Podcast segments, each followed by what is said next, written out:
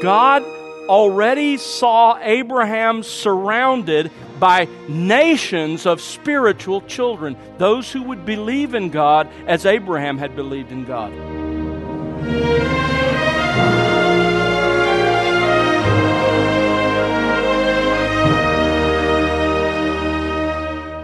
Welcome to The Word Unleashed with Tom Pennington.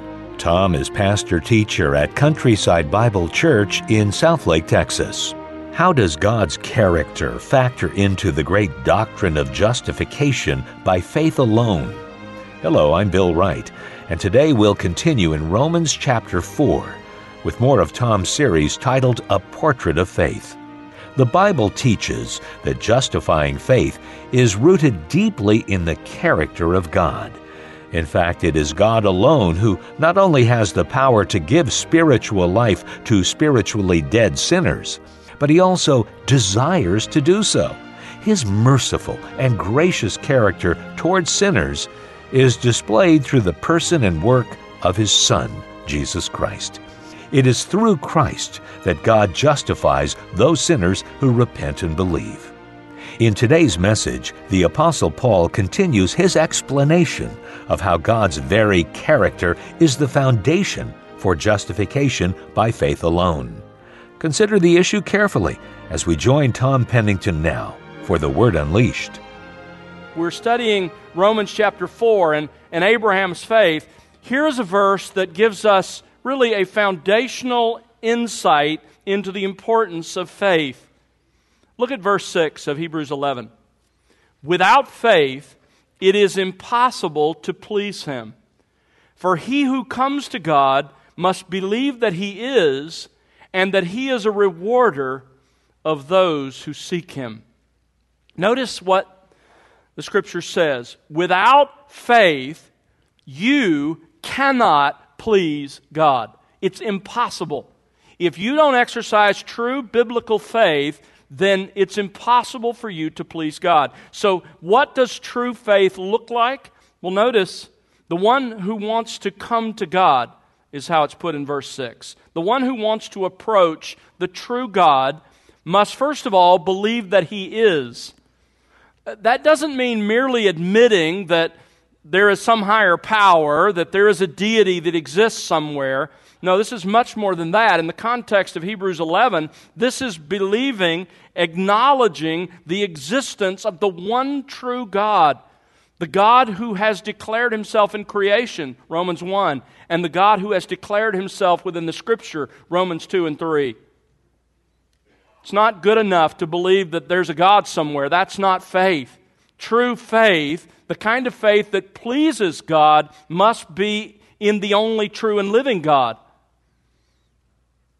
In fact, in Deuteronomy chapter 4, verse 39, Moses writes this Know therefore today and take it to your heart that Yahweh, He is God in heaven above and on the earth below, there is no other. There's only one true God.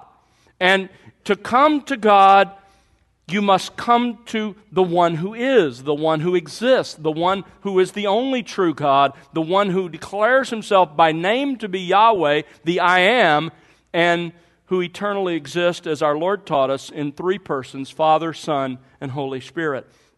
You must believe that He is. And the one who wants to approach the true God must not only believe that he is all that he's declared himself to be, but also, notice secondly in verse 6, that he is a rewarder of those who seek him. You must believe in the goodness of God, in the trustworthiness of God, that God makes promises, He makes statements to us, and those are true, and He keeps His word, and He does good to those who seek Him. This is how faith, real faith, acts. And nothing is more important to you than this, because without this, it is impossible for you to please God. You must take the true God at his bare word. And to do anything less is not to please him. Why? Because think of the opposite. 1 John 5:10 puts it this way, John writes, The one who does not believe God has made him a liar. In other words, either you take God at his bare word and you believe what he has said to be true, or if you refuse to do that, in God's mind, you are calling him a liar. Those are the options.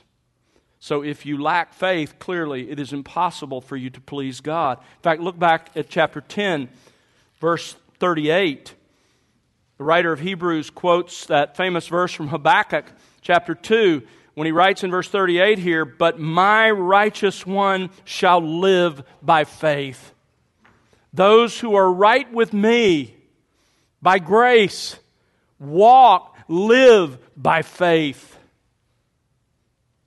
And so, this is absolutely crucial. This is why we are in Romans chapter 4 and why we're so carefully examining Abraham's faith. Because without faith, it's impossible to please God.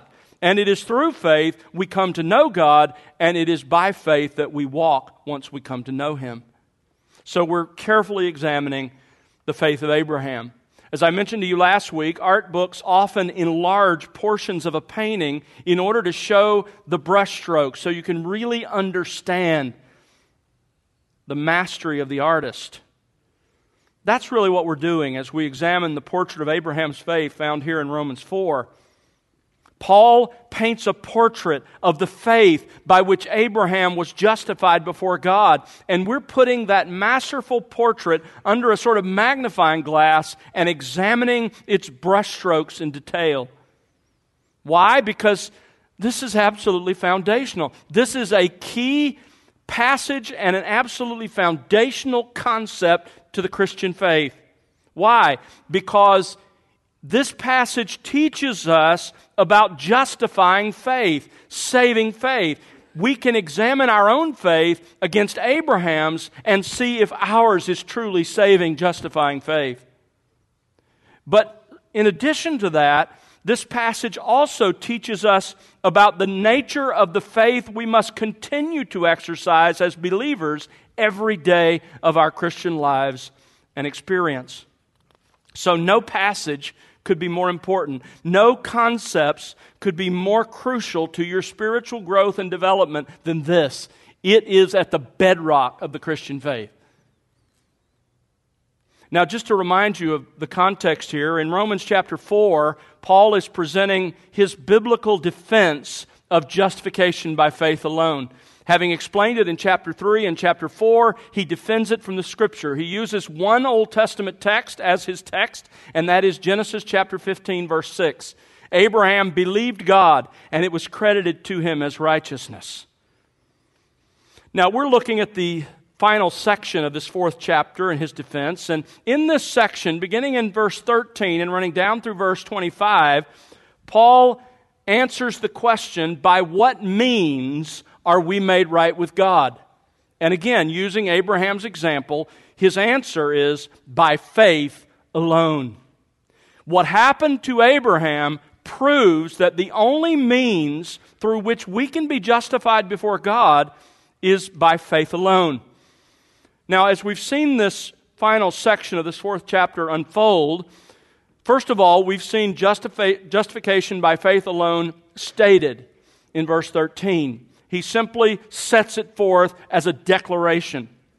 And then in verses 14 through 16, we've seen justification by faith alone argued.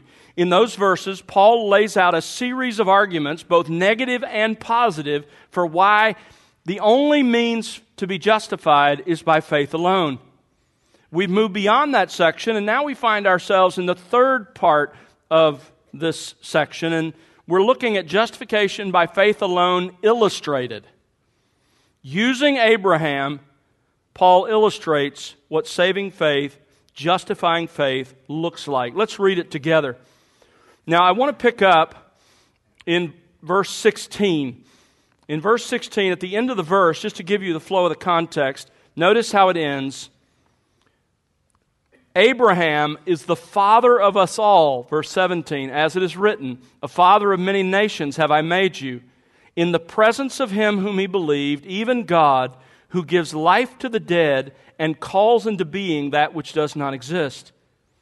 In hope, against hope, he believed, so that he might become a father of many nations, according to that which had been spoken, so shall your descendants be. Without becoming weak in faith, he contemplated his own body, now as good as dead, since he was about a 100 years old, and the deadness of Sarah's womb. Yet, with respect to the promise of God, he did not waver in unbelief, but grew strong in faith, giving glory to God, and being fully assured that what God had promised, he was able also to perform.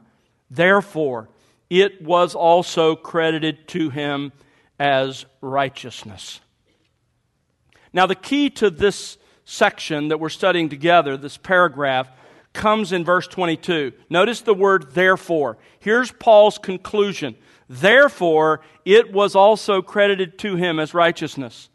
Paul's point is that it was through the kind of faith described in verses 17 to 21 that God justified Abraham. In other words, Paul is using Abraham's faith as an illustration of justifying faith. This is what it looks like. This is the kind of faith based on which God, or through which I should say, God justified Abraham. And it's the same kind of faith through which he will justify us. Now, specifically, Paul here identifies several key qualities of true saving faith. Several key qualities. Last week, we examined only the first quality, and that is this saving faith is biblical faith. It can't be the kind of uh, faith that circulates around the world that's kind of a cultural, natural faith. No, it, it has to be the kind of faith Scripture describes. In fact, in, in this fourth chapter, Paul uses the noun faith 10 times, and he uses the verb believe six times. And in Greek, the noun is pistis and the verb is pisteuo. Pistis and pisteuo, obviously from the same root. So together, these two words describe true biblical faith. And so last Sunday, we stepped away from our text to try to understand the kind of faith that these two related Greek words describe. And we discovered that the New Testament use of these words, pistis and pisteuo, the use of them points to three elements of true saving faith. First of all, there is knowledge. In true saving faith, there must be knowledge. The only foundation for true biblical faith is knowing and understanding the truth the truth about God, the truth about sin, the truth about Christ, the truth about the gospel. You can't believe what you don't know. Often the New Testament will say, You believe that, and there's content supplied. True faith involves knowledge. Secondly, it involves assent.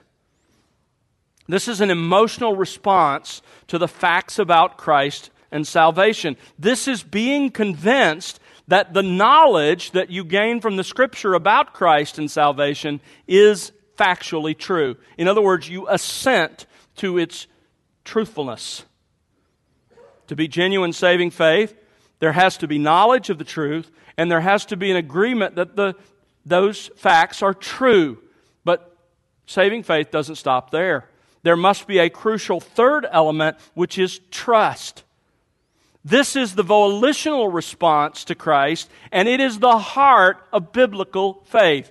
If you weren't here last week, I strongly encourage you to go back and listen and catch up because what I'm going to say today really builds on what we looked at last week. But this trust, what is it? Well, it means to trust in Christ and in the declarations of the gospel enough that you entrust yourself to Him. Paul describes it in Romans 10 this way You must confess with your mouth Jesus as Lord you must believe in him to the extent that you abandon yourself and you follow him. You become his disciple. Short of this, it's not true saving faith. For faith to be saving, justifying faith, it must be this kind of faith. It must include all three of these elements.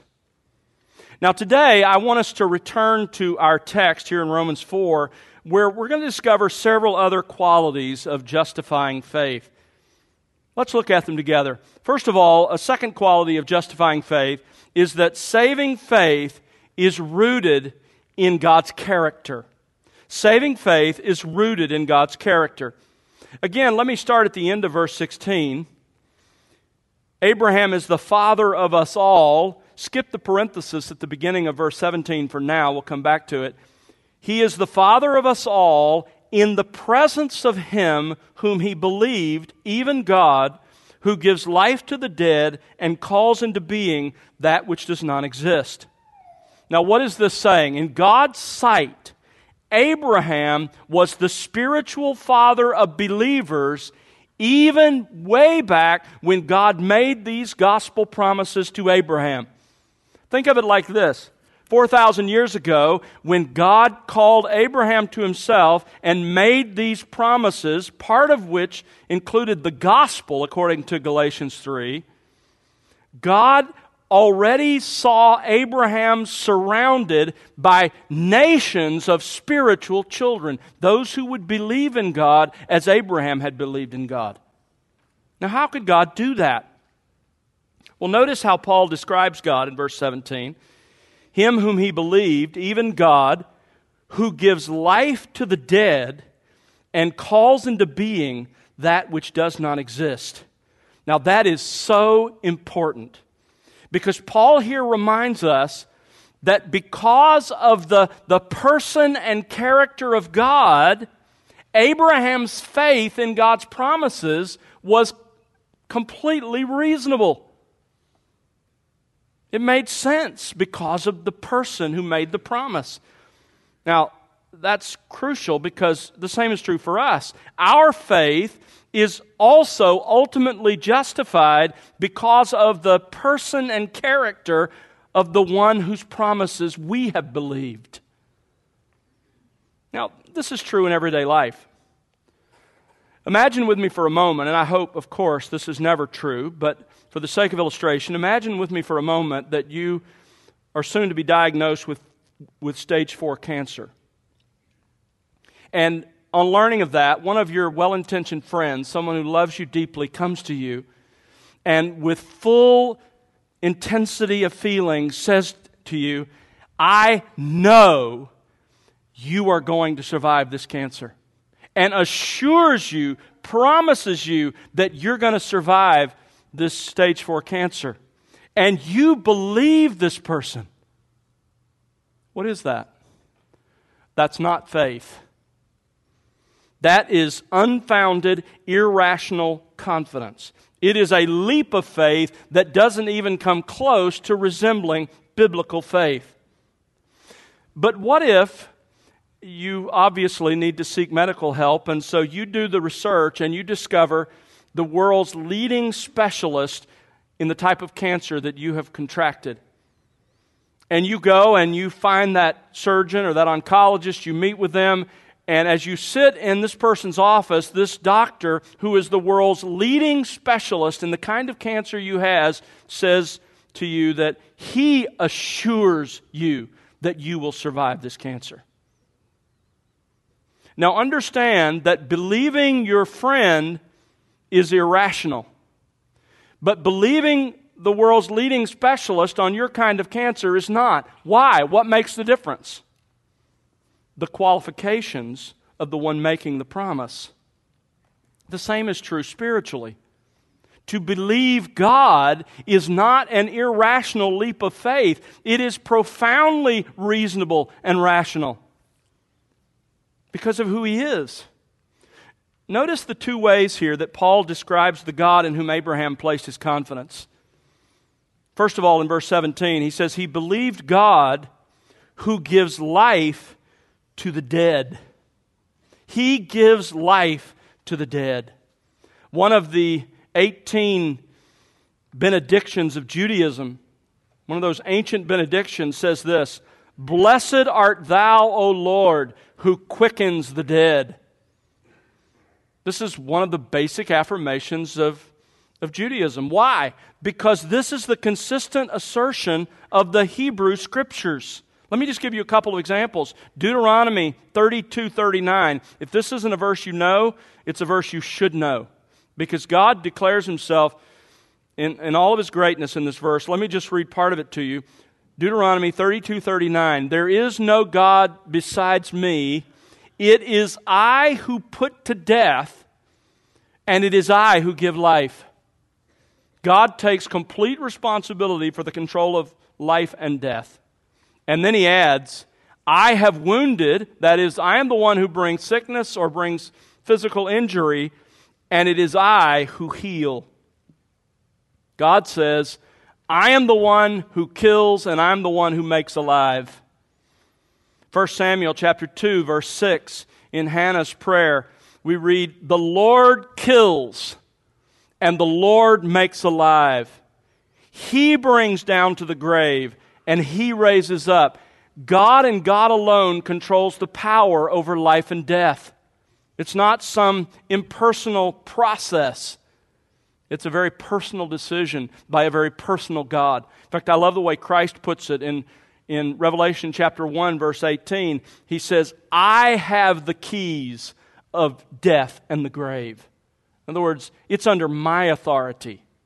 Nothing happens in these areas except by my authority and permission and direction. Now, Obviously, that's an important truth. God gives life to the dead. But the question is, why does Paul mention this truth here? I think he, he intends for us to apply it at a couple of different levels. The God who gives life to the dead reminds us and assures us that he can produce a child from the physical deadness of Abraham and Sarah's bodies. Look at verse 19 without becoming weak in faith, Abraham contemplated his own body, now as good as dead, since he was about 100 years old. In other words, reproductively, his body might as well be dead. There was no physical hope. And the deadness of Sarah's womb.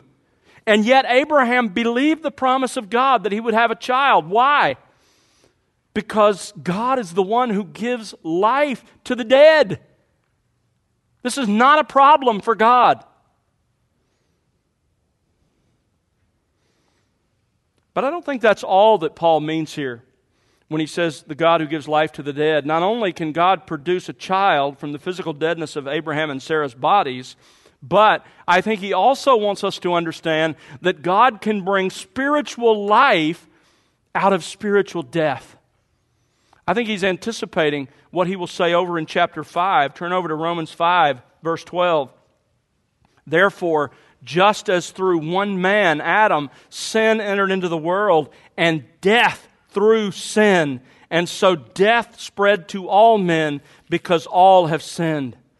As we'll discover when we get there, death was the result of sin, and specifically three expressions of death. There is physical death that resulted. All men die physically. There is spiritual death. All men are born spiritually dead. And there is eternal death. For those who don't repent and believe, it is the second death, as John calls it in Revelation. So I think Paul here wants us to see that God can bring spiritual life out of a state of spiritual death. He did that with Abraham. Remember, Abraham, when God found him, was in Ur of the Chaldees worshiping idols. He was falling down in front of stones and, and images. And God brought him out of spiritual death into spiritual life.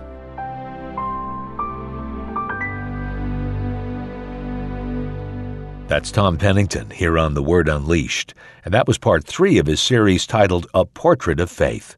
Tom will bring you part four next time, and we hope you'll join us then. In a world filled with great uncertainty, God's Word and the promises it contains offer wonderful encouragement to believers in Jesus Christ.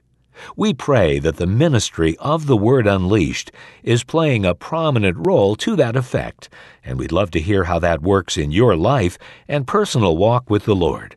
write to us, won't you? Our address is listeners at thewordunleashed.org. Again, that's listeners at thewordunleashed.org. Or you can call us at 1 877 577 Word. And remember to connect with us on social at The Word Unleashed. We also invite you to visit thewordunleashed.org, where you'll find other resources, including additional series from The Word Unleashed. Again, that's thewordunleashed.org. The Word Unleashed is made possible because of the prayers and financial gifts of individuals like you. Please consider partnering with us.